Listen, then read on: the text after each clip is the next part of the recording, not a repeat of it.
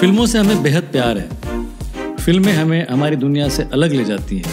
सैर कराती हैं, नई चीज़ें दिखाती हैं, हंसाती हैं, रुलाती हैं, सपने दिखाती हैं, इंस्पायर करती हैं और कहीं ना कहीं कोई कहानी हमारी अपनी भी कहती है। हम रिलेट करते हैं उस सिनेमा से। एंटरटेनमेंट क्वेश्चन तो है ही है, पर साथ ही साथ है एक एस्पिरेशनल वैल्यू हम एस्पायर करते हैं उस हीरोइज्म में जो पर्दे पर हमें दिखाई देता है।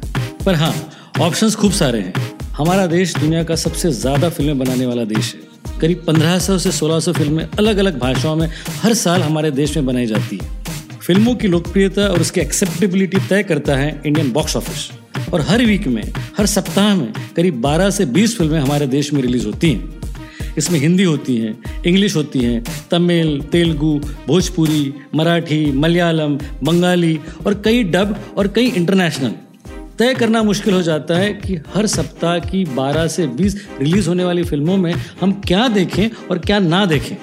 किस फ़िल्म की क्या स्टारकास्ट है, क्या बैनर है, क्या रिलीज़ प्लान है, मार्केटिंग स्ट्रेटेजी क्या है और किस तरीके की promotional campaign, box office collections का स्टेटस क्या है क्या है वो एक्साइटिंग हुक जिसके कारण हम फ़िल्म देखें या क्या वो रीज़न है जिसके कारण हम उसे स्किप कर दें।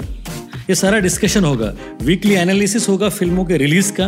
उनके बॉक्स ऑफ़िस कलेक्शंस का और होगी हमारी रेटिंग्स रिकमेंडेशंस और इन डेप्थ एनालिसिस ये सब कुछ होगा इपिलॉग मीडिया नेटवर्क के मेरे नए शो में, जिसका नाम है द गिरीश वानखेड़े शो आ, देखिए जरा। इसे आप इपिलॉग मीडिया वेबसाइट या आपके फेवरेट पॉडकास्ट ऐप पे भी सुन सकते हो।